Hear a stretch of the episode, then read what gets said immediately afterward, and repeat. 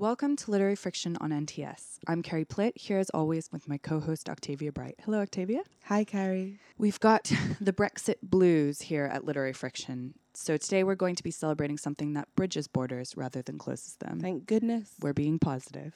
Only positive. So we will be talking about literary translation. We've deviated slightly from our usual format to bring you not one, but three interviews with people from different sides of translation in the U K. They are Spanish author Melena Busquets, Korean translator Deborah Smith, who just uh, co-jointly won the Penn International Prize with Han Kang for The Vegetarian. Exciting. She's amazing. And German novelist and publisher of Peirene Press, Meike Ziervogel.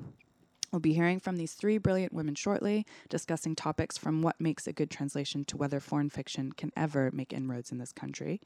But first, let's talk about translation in the age of the dreaded Brexit. Okay, let's be positive. So, Octavia, what, you know, in the wake of Brexit, do you think that translation is even more important? Do you think translation has uh, can actually do something productive and important? I do, I really do. And as a, a languages student, um, I know the... the uh, merit in learning about another culture via its literature. It's kind of the perfect way in to the reality of being French or German or Korean or wherever you might be from, um, because it's really an act of empathy, reading. Uh, and that's what I feel is so lacking at the moment, post-Brexit. You know, people are being very unempathetic towards one another. And it's not about being right or wrong. It's about being able to understand someone else's point of view and what what brings you closer to that more than a narrative where you, you adopt the perspective of a particular character. So yeah, I think it's vital. I think it's so important. Yeah. And as someone who can't read well enough in another language um, to actually read fiction in its original form other than in English, um, obviously the the ideal is to read a book in Spanish or in French or in Korean. But if you can't do that, do you think that translation is a good enough replacement? I think I wouldn't call it a replacement, but I think it's a good enough um, aid into something else. I think, again, but this is speaking from the perspective of being a languages student. I, when I read in translation, I aim to eventually read in the original language as well, where possible. But for me, that's only two languages. So it's, you know, it's like I could never read in Korean or Russian or Chinese or anything like that.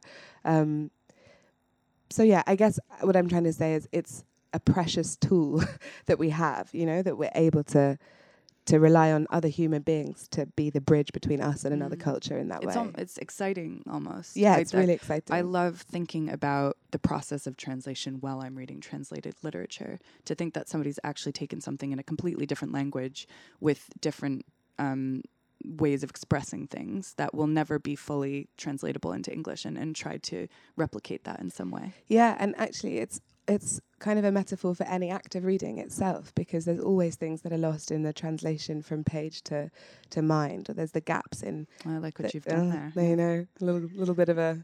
What would you even call that? I don't know. I don't know. Let's just move on. Okay. But yeah, the, the fact that in the act of reading, there's always going to be a certain amount that's lost in the transmission. And so when you're reading a translated text, you're even more aware that you're occupying this kind of middle space between the writer's intention and your understanding as reader, being mediated by someone else who, and the act of translating, I've done quite a lot of it um, in, in my education, and it's it's an incredibly enriching thing to do, because you get very close to Uh, the original source, and you feel very connected to whatever it is that you're translating, because you've really had to get in there and think about it. Um, and I know there's quite a few authors who translated as a way of learning their craft. A couple of Spanish guys mm. I can think of. Um, Javi Marías is really interesting about this. He's multilingual, and he often writes about characters that are translators, um, because it is so, yeah, connected to the art of reading and the art of writing and the art of narrative. Yeah, that uh, that example recently of Jhumpa Lahiri, who yeah. um, I haven't read her whole book, but I, I read an excerpt from it. Um, she's become obsessed with Italian, um, so much so that she uprooted her entire family and moved to Rome and learned Italian. And not only that, um, now writes in Italian. And so what I read, because I can't read Italian, is a translation of a native English spe- speaker. Actually, she might not. I think she is a native English speaker, although she has some other languages, but she writes in English.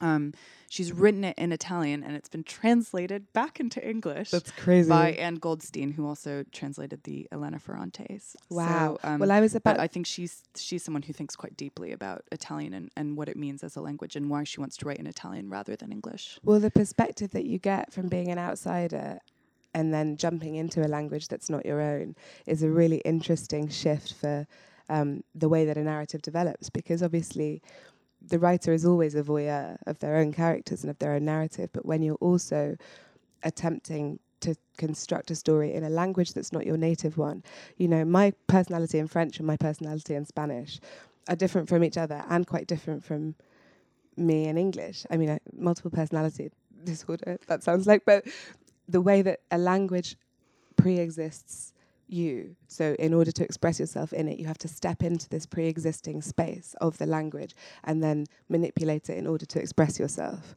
It's fascinating. And when you're trying to do that at third remove, if you're writing in the third person or something like that, I mean, it's pretty trippy. Yeah. Um, but that's the beauty of language. Not love language. Not love to it, love simplify it. it. But, you know, that, that makes it even more exciting in some way. Mm. Well, let's talk about very quickly our, our favorite translations. What, what, What translated literature has set you alight?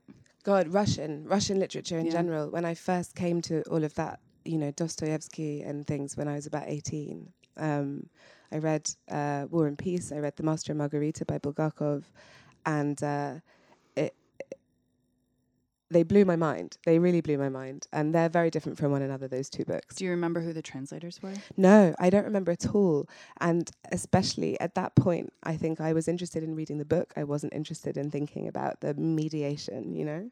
Yeah. Um, um, there was a really interesting uh, article in The New Yorker recently about, I don't know if you've come across um, the, the translations of, I think, especially Tolstoy and Dostoevsky that this pair are doing. Um, one of them's Russian and one of them is American. No, um, sounds fascinating. And they've sort of monopolized Russian translation now, but there are a lot of people who don't think they're translating it very well. Oh my God. So anyway. Well, that's yeah. also, you always have that debate about Proust as well, who I also love, and I don't read in French because it's too, it, I find it too slow, yeah. but I try and read in parallel text. So I first came across We sound so pretentious. Don't I first came across Proust when I was a young with the, woman with the Moncrieff uh, edition, but no, um, the, the the first English translation of Proust was was famously done by this guy Moncrieff, yeah. um, who has a very flowery Victorian style, um, and so many English readers, um, that's how they think about Proust. And actually, although I cannot read the French, so I don't know, but so but people say it's much more stripped down than that. Way much more yeah. stripped down. Um, but yeah. I just love, I just loved that. Um, and I don't, and and I'm of the school of, um, you know, translation being a new book, and, and I, I'm not necessarily upset by that. And, and I love those translations. I, it, it's what made me fall in love with Proust. So even, even if it isn't the best approximation, I, I don't, I sort of don't mind. Yeah. I think that's really a fair, assum- fair assessment as a reader. Yeah. And lately, I mean, I've banged on about them, so I won't say any more, but Elena Ferrante, I, I love those books, and I, I read those all in translation. Yeah. Well, on that note, there's actually a recording of a dramatization of it on Radio four at the moment, and I listened to it last night and was thinking about that in ref- in reference to the show, because that's uh, even a third step of translation. It's an hour-long show. It's just the first book, My Brilliant Friend, that has been condensed and dramatized. And I've also read the book, and they were very faithful. They managed to get the sense across, but they've got the girls reading in Yorkshire accents. Brilliant. Because they need yeah, to make yeah. it the dialect and stuff. And that's another, that's a whole other show, really, like literary ad- adaptations into radio and, and film. Um, but I was thinking about it, that it not only is that a translation, it's also then an adaptation. So when you slap those two things together, but how wonderful that we have a national radio station that is delving into European literature at this time when it's so important. Mm. Well, we will be back in a moment to talk to Melena Busquets, who is a European author who's been translated into English and many other languages.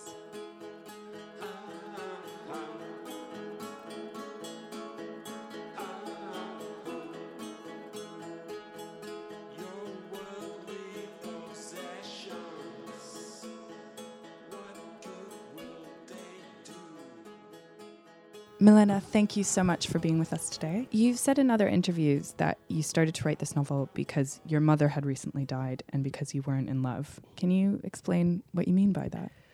Yes, well, I think that, uh, well, there are two different things. I think that when, like, to write, you really need to to to have a lot of time in your hands, and also to be, in a way, peaceful. I mean, to have something very powerful to say, to have the, something strong that drives you. In that case, it's true that it was my mother's death, and, and the fact that I, I started writing, you know, a year after she she died, but the, the, the pain was still very... I think it was, you know, it's it was exactly the, the, the right distance between... Uh, between being too close, because sometimes when you've lost someone, or when you are, when you're very miserable, or when you're very happy, if you write it uh, immediately when you're feeling the happiness or the pain, it's too quickly, you cannot really judge it. But also if you wait too much, it disappears somehow. You lose, you, you become to invent your own memories. So yes, I started writing it because uh, the, the pain was still very uh, acute, even though a year, more than a year had passed. And also, yes, I think love uh, uh, takes a lot of time. Love, especially I think for women, yeah. even though for some men too, takes a takes a lot of time, and it's very like uh, I mean I, I love writing, but uh, in on equal terms with being in love, like it's something that uh, I would put in the balance. It's two of the of the best things I think that there are, and of course, yeah, the fact of not being in love at the time made my loneliness um, mo- much more acute. I was really I was really feeling very alone, and also. The love I had, which were basically the love for my two uh, children, it's it's uh, it's a different sort of love because you're they're so dependent on you.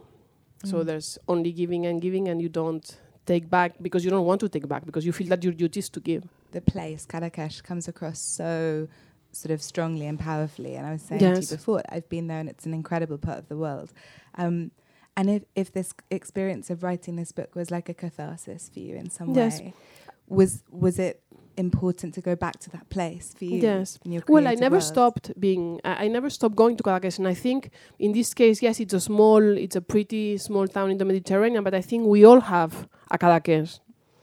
I mean, for me, even if it had been uh, an ugly little city outside of Barcelona, for me it would have been my Cadaqués because it's the place where I discover freedom and where I discovered yes, love, and where I got drunk for the first time, or where I slept with a boy for the first time. It's like the place where. I discovered really freedom because in Barcelona, it's a small city, and I was going, of course, to the to the school, and I was going to the French Lycée, which is also a very, it's a very bourgeois school. So I was the only one there who wasn't baptized, whose parents were not married. I was, uh, I was a bit of a strange girl there, or I felt like that, and and but it was very organized. Like I would go in the morning, I would return. Whereas in Cadaqués, we were left there for three months. Because of course our parents were working, and we were left there, me and my brother, with a with a nanny, which, who was much more than a nanny, which was like my mother. And then yes, we were allowed to discover freedom, which is very important. And I think urban people, we have lost a little bit of this uh, this freedom and this uh, the, the, the capacity of, do, of of using this freedom. In Cadaqués, it could be used to the full. And no, I think the main thing of, of, in this case, Cadaqués is very pretty. But uh, it could be the ugliest place in the world. The important thing is to have one Cadaqués, mm. is to have had some place where you were free and and, and happy and, and, and capable of... I think we, we use very little of our freedom. We are much more free of what we of what we use. We very quickly we, we try to get uh, into cat- into safe categories because it's easier and safer. Yeah, and you mentioned it was very autobiographical, and yes. uh, you must get asked all the time how much of this main character Blanca yes. is you. Does that frustrate you? Do you think it's important for well, people to know? I think I think we are all gossips in a way, and that's why yes, a little bit, and and that's why we tell stories. And that's why we listen to stories. So it's such a part of who we are as human beings, curiosity, that uh, I understand it. I don't know if it, I don't think it matters liter- literary. I don't think it matters. I think the book works as an artifact or it doesn't. It doesn't matter if I have a dog or if the last man, the mysterious last man, people like come up to me and say, so how is it going with the mysterious man?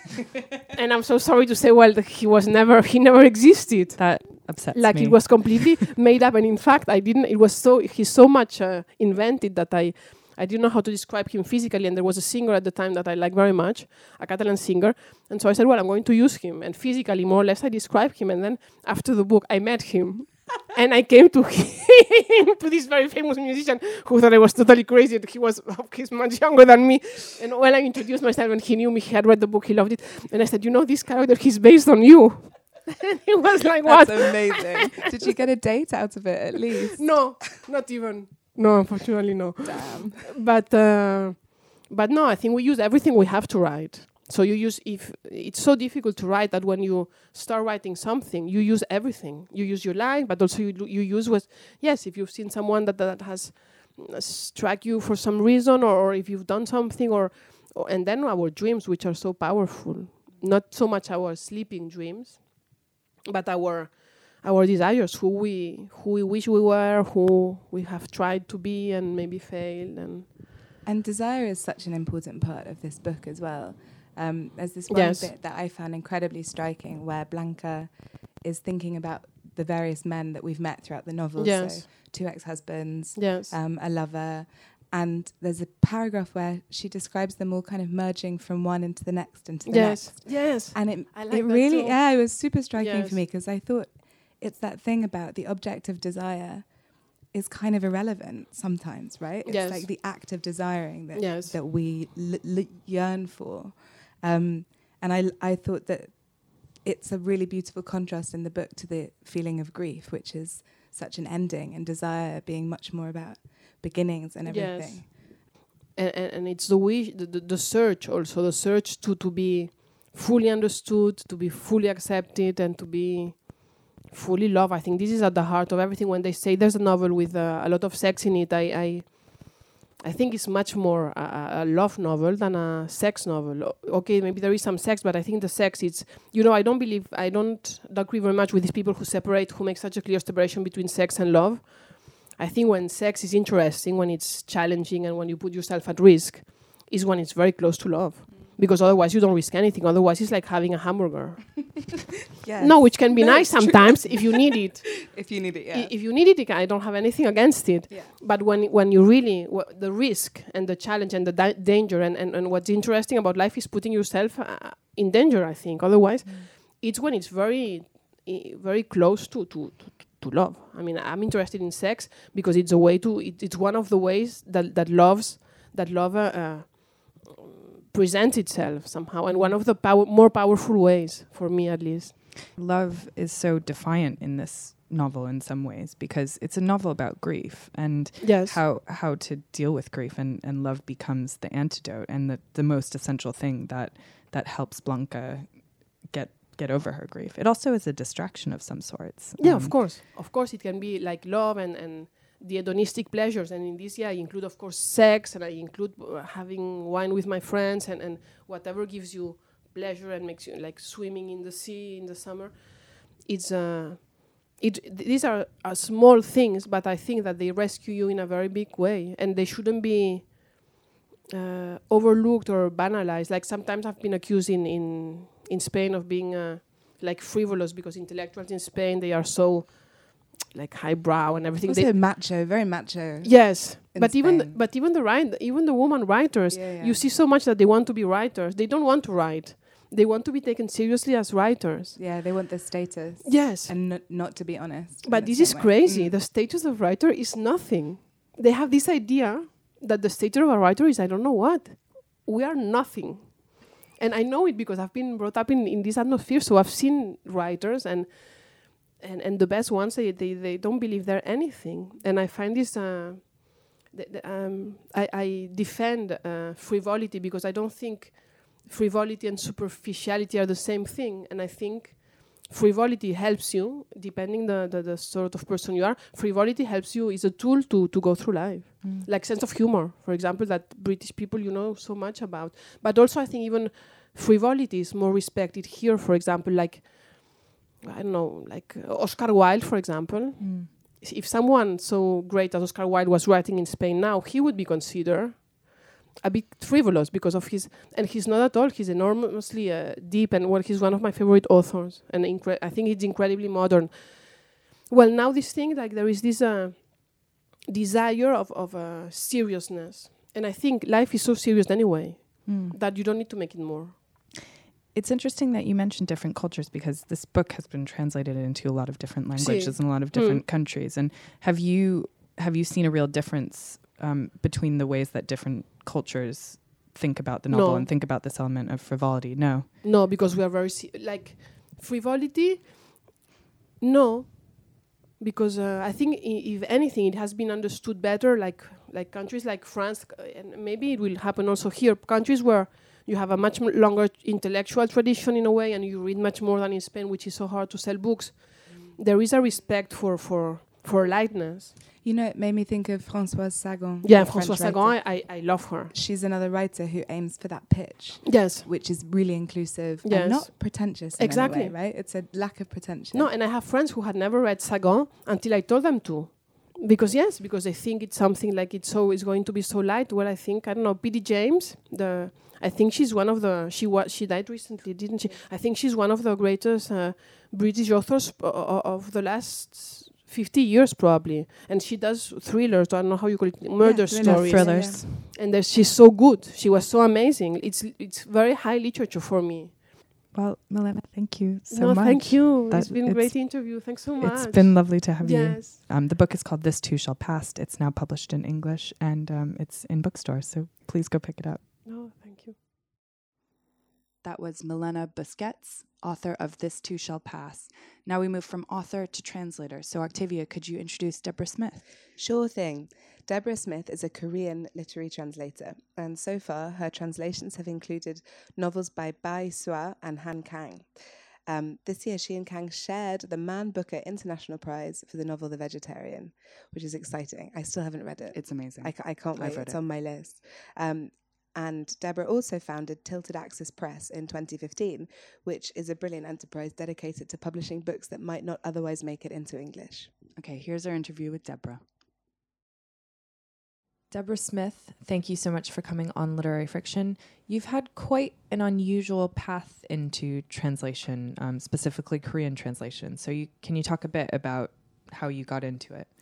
Yeah, sure. I suppose the most unusual thing was that I was actually monolingual until I was twenty-two. I only spoke English. I had, obviously, because you had to, had French lessons at school, but after about five years, I could pretty much order a pizza in French, and that was it. So I definitely wasn't translating any books. Um, but I did my undergrad degree in English Lit. I loved books. I loved literature. I loved reading, writing. That was pretty much the only thing that I thought I was any good at. And I graduated, and I'd always, I'd always thought that I would like languages. I'd always somehow thought that that would be something I was interested in, uh, without knowing any. And I'd always read more in translation than not. I think partly because something about, I don't know, internationalism and culture felt exciting and sort of broadening horizons and all that. So I decided that I wanted to be a translator. Then I had to learn a language to have something to translate from. Um, and I chose the obvious one, which was Korean. It's brilliant to think of you going into it from the other way around. So mm. many translators are drawn by the language first. And actually, sure. I can imagine being drawn by the kind of career, the, the choice first. Yeah. Gives you a different connection to your work and what you're looking for in it. Mm. Um, I wanted to ask you, do you think thoughts and ideas are structured very differently by the Korean language than in English? Do they have a, a notably different approach to things? Yeah, I think sometimes I know that some people in the sort of translation theory community especially are a little bit wary about thinking of it like that. I think there's the famous example, I forget what it is exactly, but it's something like the Chinese word for something. I think uh, crisis, and one of the characters also mean opportunity. And there was this whole thing around the financial crisis about how all oh, the Chinese will see this as an opportunity because, you know, it's embedded in the D N A of their language. And I don't know, I mean, if you think about everything that's in English, it's so, you know, you take it for granted so much, so it's hard to tell what is actually having an effect. But definitely when you're translating, there's a lot that the writer can have done with the structure. So things like it's a subject, object, verb language. So a lot of the important information can be delayed for effect. So for suspense, or you can have a sentence that is going on for quite a while and you think you know exactly what's going on, but the negative will come right at the end as well. So then it can be completely sort of turned on its head, and that can be Yeah, obviously very difficult to replicate in English without it sounding too forced. uh, which is something that I'm always really wary for, of doing. Um, so I guess I think it would have to be it would have to be something that the writer had maybe noticed about the language itself and that they were experimenting with. Once you learned Korean and started thinking about mm-hmm. these things, how did you actually get a gig translating? Because the, the two authors whose books you've translated are um, amazing authors, and um, and one of them has won the Penn International that you shared with them, obviously. So mm. how did you find Han Kang and... Um, and can you pronounce her name? Because I'm going to do Bae Suah. it. Bae Suah. Okay. Yeah. um, yeah for, I mean, one thing really quickly, I would not say that I now know Korean or I've stopped learning Korean. Um, and I certainly didn't know Korean when I started translating. The very first book I did was actually one by Bae Suah, which was the winter of twenty twelve. So that was only two years after I'd started learning. And that was horrifically hard to try and like, haul myself through that book. But... her I discovered through the PhD I was doing. It was in Korean literature. I read uh, some stuffy old male critic um, slagging her off for being too experimental, essentially, which sounded amazing to me. So I made a little note of that to look her up. And then Han Kang was actually something funny that I had done, which was completely as an aspirational thing put on my university bio and my Twitter bio that I was a literary translator from Korean to English, meaning, you know, at some point, this is what I will be. So I'll just, I'll just put it down now. Otherwise, it would just say student, which is just rubbish. Um, and so a publisher in London and Other Stories had been sent The Vegetarian by Han Kang's agent.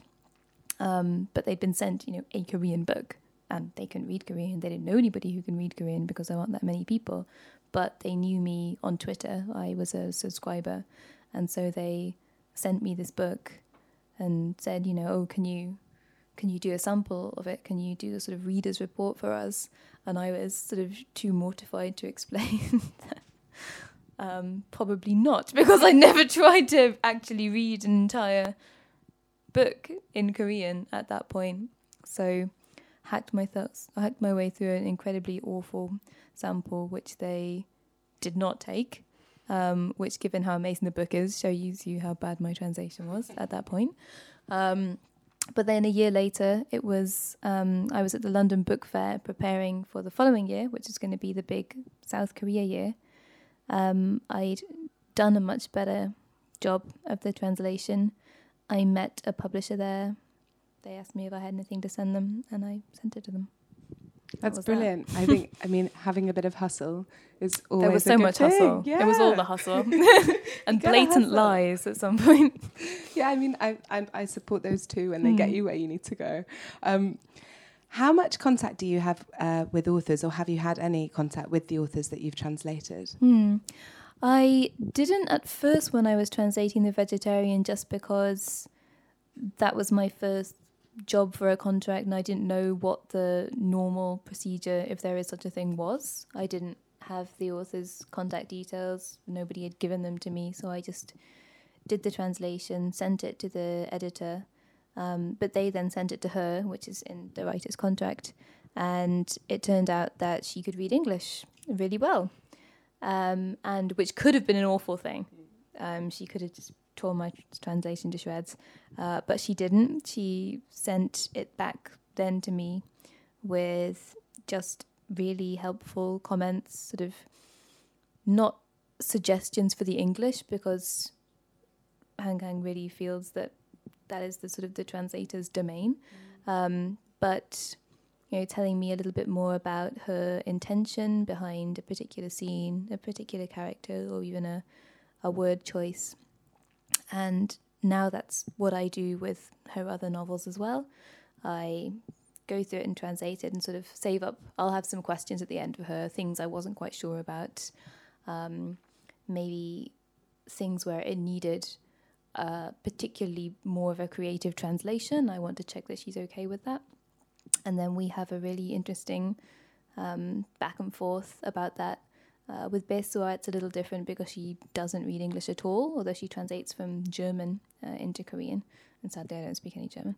Um, but I do the same thing with her now. It's mainly questions, um, not questions that are, you know, what exactly is this grammatically, but, you know, what do you, what do you mean by this? This seems weird. Is it supposed to be weird? That sort of thing. in a, in a less sort of offensive way. Why is this like this? Change have it. You ever, have you ever made them rethink how they've said something or structured something? No. No. Um, that would be nice. I loved your forward in Human Acts, um, mm. where you, I don't think you have one in The Vegetarian, do you? No. no. Um, you, you talk a bit about, about the novel itself, but also translating it. And mm. and you you pick out this specific um, thing that happens at the very beginning of the book, where her description of um, corpses and bodies mm. changes um, throughout the first few pages. So can you talk a bit about that and why why you picked that out as something that you wanted to highlight, and how you thought about how to translate that? Sure. So it was something I I noticed when I was reading the Korean initially, because it was unusual. Korean does have more words for body, I suppose, than English has. So it's not unusual in itself, but the amount of instances and the way that it was constantly switching back and forth between them was something that I hadn't come across before. And so there were more sort of ordinary words that you could use for a body of someone who is alive or dead. Um, there were ones that meant specifically dead body, Um, ones that were more like, I suppose we would say, corpse or cadaver, so they had a more medical sense. Some that were, I suppose you would translate, if you had to sort of spell it out, as flesh and blood, when you talk about in a, maybe a religious context, like flesh turning to dust. And so I realised from the context that what she was doing in this chapter, which is Uh, about a young boy who has to sort of watch over and tend to these corpses of unidentified people, so she was trying to flag up this idea that because they haven't yet been i- identified and so they can't yet be buried, and their souls therefore are not at rest, that they're in this sort of strange limbo, this liminal space between alive and dead, and nobody's quite sure of their status, nobody's quite sure what to call them, um, nobody is is able to give the sort of rights that will settle that and make that easy for people, and that the fact that they've been put in this situation is kind of another violation on top of the fact that they were murdered in the first place. Um, and so then when I was translating it, obviously you can't just replicate that in the English because it doesn't work in the same way, and we wouldn't have used that. So I tried to get the same effect, but with a lot fewer instances. So I would have a couple uh, in there here and then. And I also had the boy himself sort of a little bit more explicitly wondering about the status of these bodies. Yeah, a creative solution to mm. get the essence of it. Um, having been so up so close to Han Kang's style, how would you describe it in general terms, and do you think it has affected your own writing as well? Mm. Um, I think the one word would be controlled, and I think that that's what makes it so effective when, in The Vegetarian and Human Acts both, she's writing about very extreme situations, extreme violence, extreme sexuality. And if it wasn't incredibly restrained, then I think it would really easily seem hysterical or like she was being sort of overly sensationalist. And so that was, I think, probably the thing that I was most careful about when I was translating, that I didn't accidentally sort of add any of maybe my own sensationalism in there. Although in the first, the draft of The Vegetarian that I'd sent to the editor that she read, uh, there were quite a few exclamation marks. Uh, and I think a character said, "Oh my God," at one point, which he sort of quietly erased all of these. And I was just like, yes, okay, that's that's fair enough. Nobody needs to say these things. Um, And I think definitely you do, the longer you work with a writer, you take on something of their style. It's kind of a process of osmosis, I suppose. And um, maybe that's one of the skills of being a translator, is that you're a bit of a sponge. You don't have too much of a, a style of your own. And so I really appreciate being able to work on books by the same authors. I feel like each time I do another book by them, I am in a much better position to translate their writing. And you're not only a translator, but a mm. publisher. You founded Tilted Axis Press in twenty fifteen. Yes. Is that right? Last year? Yeah. Um, so can you talk a bit about um, what you do there? And um, as as the listeners will hear, this mm. has a lot of relevance about our larger discussion of translation as well. Sure. I suppose the the aims behind it were a little bit similar to what I'm I'm trying to do, or what I'm doing as a translator as well. So it's uh, literature, very contemporary books uh, in translation and from Asian languages. And there was just something that I had noticed as a translator, getting a bit of an insider's view on the industry, that books from certain languages and books that are not incredibly commercially viable, so just anything a little bit more innovative or experimental, are so much less likely to make it through into English for obvious reasons. Like, authors will not speak English a lot of the time, they're less likely to have an agent who's going to be pitching their work, the editors won't be able to read the original, there aren't as many translators, all of that sort of stuff. But you know, I, I kept coming across work which was incredible, and it was the same situation with, you know, Korean literature, which wasn't published that widely uh, a few years ago. So I really wanted to try and find a way to just publish stuff that was good, um, and that wasn't being published previously for reasons other than it not being good, if that if that makes sense. Um, and so, yes, it's all Asian translations, and it's also uh, fifty percent women, uh, although actually that I sort of I said that at the beginning to like make sure that I did it, but I don't know if my tastes are just naturally aligned that way anyway, because it really has not been like a difficulty to find lots of amazing work by women. Amen, sister. Yeah, oddly enough.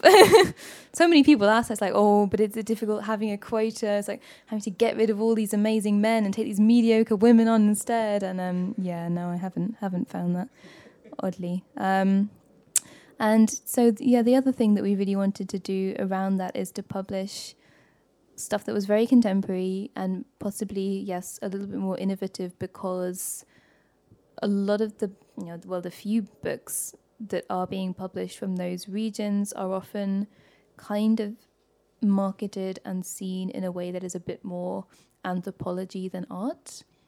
And I really wanted to, you know, do for them what Han Kang and The Vegetarian had done for them, which was an amazing marketing and publicity and cover design and everything that wasn't, you know, this is some kind of exotic mm. window into another culture, and let's read it to learn. And sort of translation is about eating our vegetables. It's it's not at all. It's just, why would you limit yourself to reading books from one country or a small sample of countries when there is clearly going to be brilliant stuff published all over the world? Thank you, Deborah. Thank you. That was great. I'm f- I'm feeling roused and excited now. I'm feeling roused too. Yeah. It's been a pleasure to have you on. And you, thank you.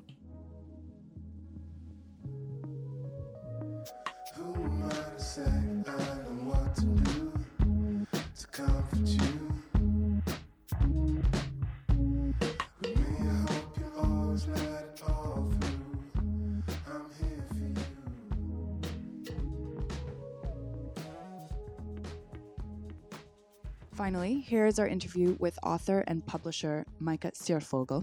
Um, I had to practice her name a lot with her. You nailed it, though. Can you tell us a bit about Meike, Octavia? Sure thing. Um, Meike grew up in northern Germany and came to London in nineteen eighty-six to study Arabic language and literature. In two thousand eight, she founded the fabulous Peirene Press, which is dedicated to publishing short translated fiction. She's also the author of three novels, Magda, Clara's Daughter, and Kawthar, all of which are published by Salt in the U K. Okay, here's Meike. Meike Ziervogel, thank you so much for coming on the show. So we wanted to start by just asking you to talk about why you set up Peirene and what the aim of, of the publishing house is to do. So I set up Peirene in two thousand eight, and we came out with our first book in two thousand ten. And uh, until last year, or in fact until this year, we uh, specialized in translated fiction entirely. And really, I come from the linguistic and from the writing side. I've lived in the U K for the last, um, since nineteen eighty-seven, uh, more or less, with a couple of years interruption. I speak Arabic, French, German, and English, of course. And what struck me, of course, living here for over for that period of time is um, that there is a niche and there's a lack for translated fiction in particular. And so when I w- turned forty, I suddenly realized I think it's time to do something about that. And so I set up the publishing house. And as an editor, what do you look for in a good text, bearing in mind that you're going to have it translated? So um, I only publish, or Peirene only publishes books under two hundred pages, so novellas or short novels. And we have one short story collection. Um, and that's really due to, to my own passion, because I thought if I want to make a success of the books I bring over, because just publishing them is not good enough. You need to find readers for the books you publish. So I thought, well, I need to be passionate about these books, and therefore any book I buy the rights for to translate into English, I will have read in its entirety, either in the original or in a version that I could have read. So for example, I don't read Finnish or Catalan, um, and I usually therefore have already read a German translation of the book or a French translation of the book. And um, then I, for me it is really important that it's um, It has a drive, a narrative drive, a very strong voice, coherent imagery. And um, I'm very aware that my literary sensibility is a Western European sensibility, which is actually only recently has sort of, I've started to think about this, because I'm also uh, acutely aware that Peirene doesn't have at the moment any um, books from Eastern Europe, for example, on its list. And it's not because I haven't tried to find one, um, but because when I start reading these books, uh, they don't grab me. And I'm actually now wondering if I need to start slightly changing my perspective, my attitude. So um, I'm trying to find how to do that. It's so interesting how so much of publishing, and especially what gets translated, is is affected by personal taste, what mm. what editors and publishers respond to, and people who speak the language. And I wanted to ask you specifically about a book that Octavia and I have both read, um, Her Father's Daughter by, um, and I always pronounce her name wrong, Mar- was it Marie Cézanne? Cézanne? Cézanne, yeah, yeah.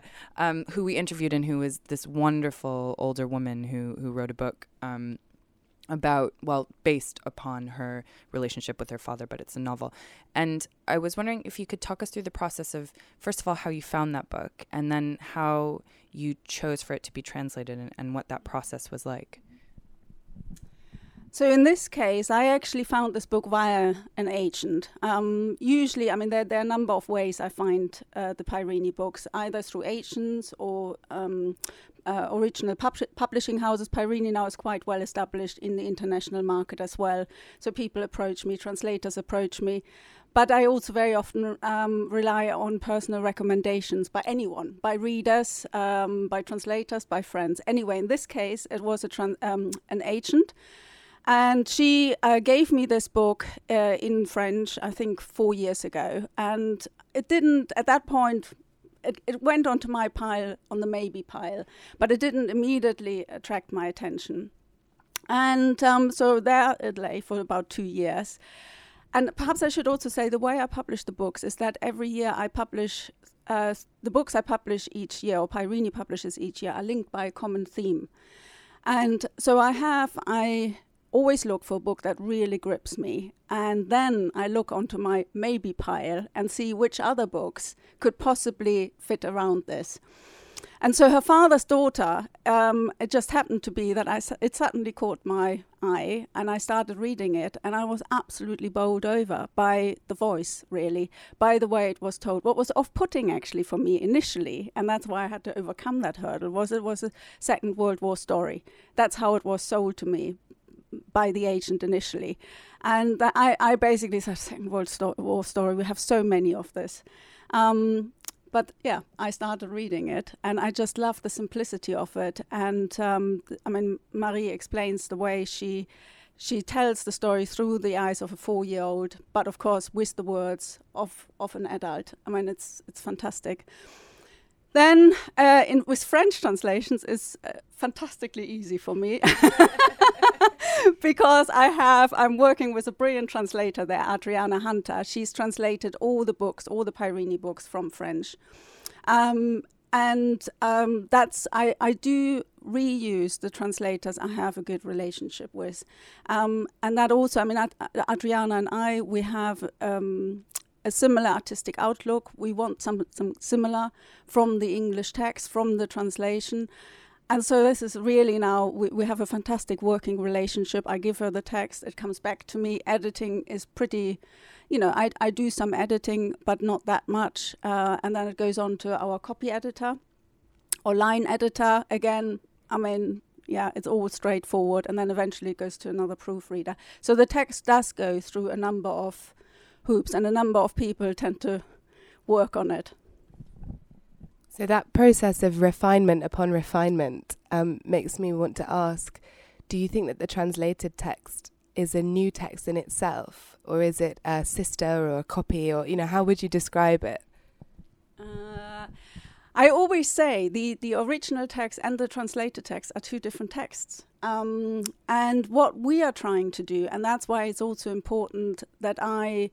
As as the publisher, know the entire text before I buy the rights, is we try to stay truthful to the soul. I always talk about the soul of the text, the voice of the text. Um, however, we are not sticking to the text word by word, or even sometimes not sentence by sentence. We tend to also cut every now and again, because you do get away in other languages with more repetition. For example, dialogue tends to be a, far more repetitive in other languages, and you get away with it. But you don't get away with it, I think, in English. You know, once th- something is said, you move on. Uh, the same is, you know, sort of paragraphs. The flow of information depends on, on the language, and therefore is, of course, different from language to language. Again, we play around with that. We make the text work in English, but always um, having the rhythm, the soul, the feeling of the text in mind. And that's what we're trying to to encapsulate and to replicate. It's interesting to hear that you use the same translator over and over, and, and it sounds like she's also trying to replicate the soul, as you say, which I, I love the way. I think Kubrick famously said about literary adaptation something similar, that it was, a, I think he said something like the seed or the soul of things, rather than a, a sort of scene-for-scene recreation of it. But I, if you, do you think you'd be able to read a book that Adriana Hunter had translated, not knowing that she'd translated it, and be able to recognize her style? Or do you think that's it's more about obfuscation of style to suit what the original was like? That's a very uh, interesting question. Um, I'm just trying to think. I mean, she has translated for me very different books. I mean, if you re- read, for example, Beside the Sea by Veronique Olmy, that's about a mother who kills her two children. And as you can imagine, that voice is very different to her father's daughter, where a little girl narrates who loves her father. Um, I I would say, there mu- yes, there, there, it's probably, I always think it's it's like probably like an actor. Um, you know, a really good actor should be able to transform him or herself into various uh, incarnations. But at the same time, they also need to stay true to themselves as well in order to be authentic. I mean, it's that's why I also think the text, the translated text, is a collaboration, even if the translator and the author haven't worked together. Um, but it's it's a collaboration between the author and the um, and the translator. It's no longer just the author's text. And I know I'm moving there onto thin ice. But um, but perhaps I should just actually say, give my, my own example. So I write my own novels in English, and one of my novels um, was translated into German, into my mother tongue. And I did not, uh, I said from the start, I'm, you know, uh, you go ahead, translate it. If the translator had asked me questions, I would have been willing to answer them, but I really didn't want to be involved in the translation process. Because again, as a publisher, I'm usually telling, I'm very keen to st- that the author stay out of that translation process, because th- their job is done. And that's very much, I felt, with, with my book. As a writer, I wrote it in English, that's it, my job was done. Then the text was sent to me before it went uh, to print. I didn't click on, on it. I didn't want to open it. Um, it eventually was sent to me as a book. And um, it was lying there for weeks on end. And I didn't actually want to read, but at the same time, I also knew I did, I did owe it to the translator. Um, and it was a very, very strange experience, because, of course, I have the rhythm of the English in my in my ear. So reading it even in my mother tongue is, is strange. But what was also interesting, of course, you know, I could recognize it as my text. But there was also something, so when I do, um, a lot of readers here say, say to me, this is a really brutal text. Now, I, I understand where they're coming from, but there was always a part which I didn't understand. And when I was reading the translation, I suddenly thought, oh my God, this is just, you know, yeah, really brutal. How deep must I have dug to get out of, you know, to get that out? And I couldn't see that with the English. And probably I needed that distance in order to create what I created. Um, but that was a very interesting experience. And that's exactly what I always say to my authors. I, on the whole, always flag up a big warning. And so I just, because they all, you know, most of them speak, you know, good English. Um, and um, I just say, you know, I just, you know, just to let you know, this will sound different, and it has to sound different. If it were to sound like your original, we've done something really wrong. It's fascinating that you have both perspectives as author and editor, and two very different hats. Um, and I, I wanted to return to your analogy of the actor, because I could imagine reading a translation of your own text a bit like having yourself acted on stage, you know, having a, a, an actor come play you in a movie or something like that. Um, and just as an actor, giving a bad performance can ruin a good play. Do you think a bad translation can ruin a good book? Oh, yes, certainly it can. Um, but again, that's, um, so if I speak as an author, I think this is out, out of the author's control. It's not in my control. Um, you know, if I've done my job as a writer, I've done my job, I've written the text, and I've written it to whatever capability. And then you have to let go. And others have to do whatever. If it's a film adaptation, again, you know, um, film adaptations often, if you read the book and watch the film, and often the best films based on books, actually take huge liberties and really move away. They jump, you know, take the text as a jumping off board for some for their own creative ideas. Um, and as a publisher, I um, I'm very aware that, that a bad translation can can totally ruin um, a good text, because I also think a good text depends on on the voice, on the overall. Coming back to that idea of the soul, the rhythm, um, and that can be destroyed if you get the register wrong. Um, there was um, a book, we have a Catalan book on our uh, list called Stone in the Landslide, which is narrated by an old uh, Catalonian woman from, from the mountains. And the dialect, is, it apparently in, in Catalan, uses a very um, rare dialect. I read the German translation um, and I, I loved it. It was beautiful, a very simple German. Um, And so uh, I then uh, commissioned three Catalan translators to give me a sample translation. And it was fascinating what they came up with. And the worst was one translator tried to put it into a northern ac- a dialect or accent. And it just was, I mean, the, the, the image of that woman, of the narrator I had in mind when I read his translation, uh, sample translation, was of a sort of bitter, fag, smoking, sm- smoking old. And that's just not the voice of the text at all. Uh. I love that. Um, I, as someone who doesn't speak another language well enough, I, I find I just read translation and wonder what, what's been changed. I, I th- There's that not knowing element. Um, like, has this been turned into a completely different character? So as, as a final question, I wanted to ask you about the dreaded Brexit, um, which um, is one of the themes that has arisen from this translation show, I think, because we've been thinking about it a lot.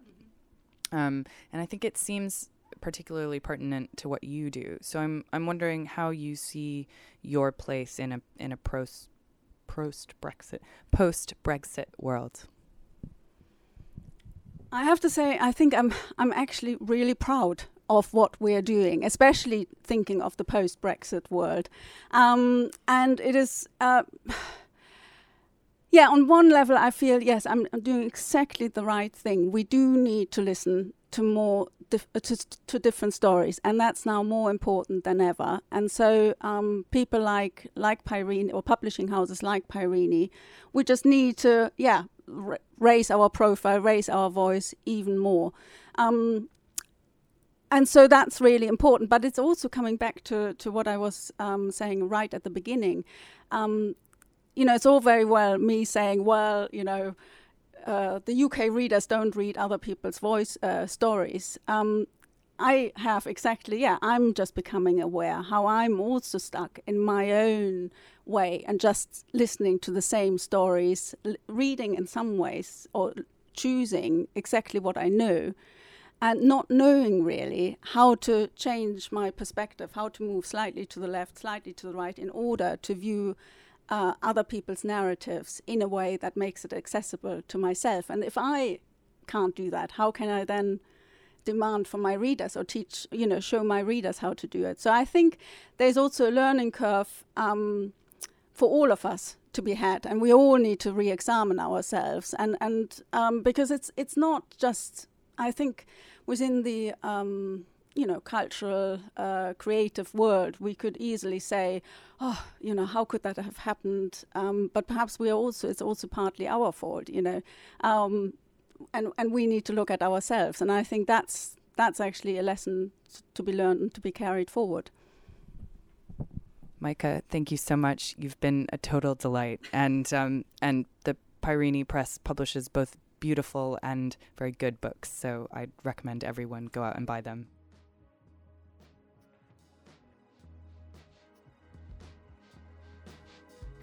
That's all the time we have for today. Thanks to our interviewees, Melena, Deborah, and Meike, and also to Eddie Knight for sound and music.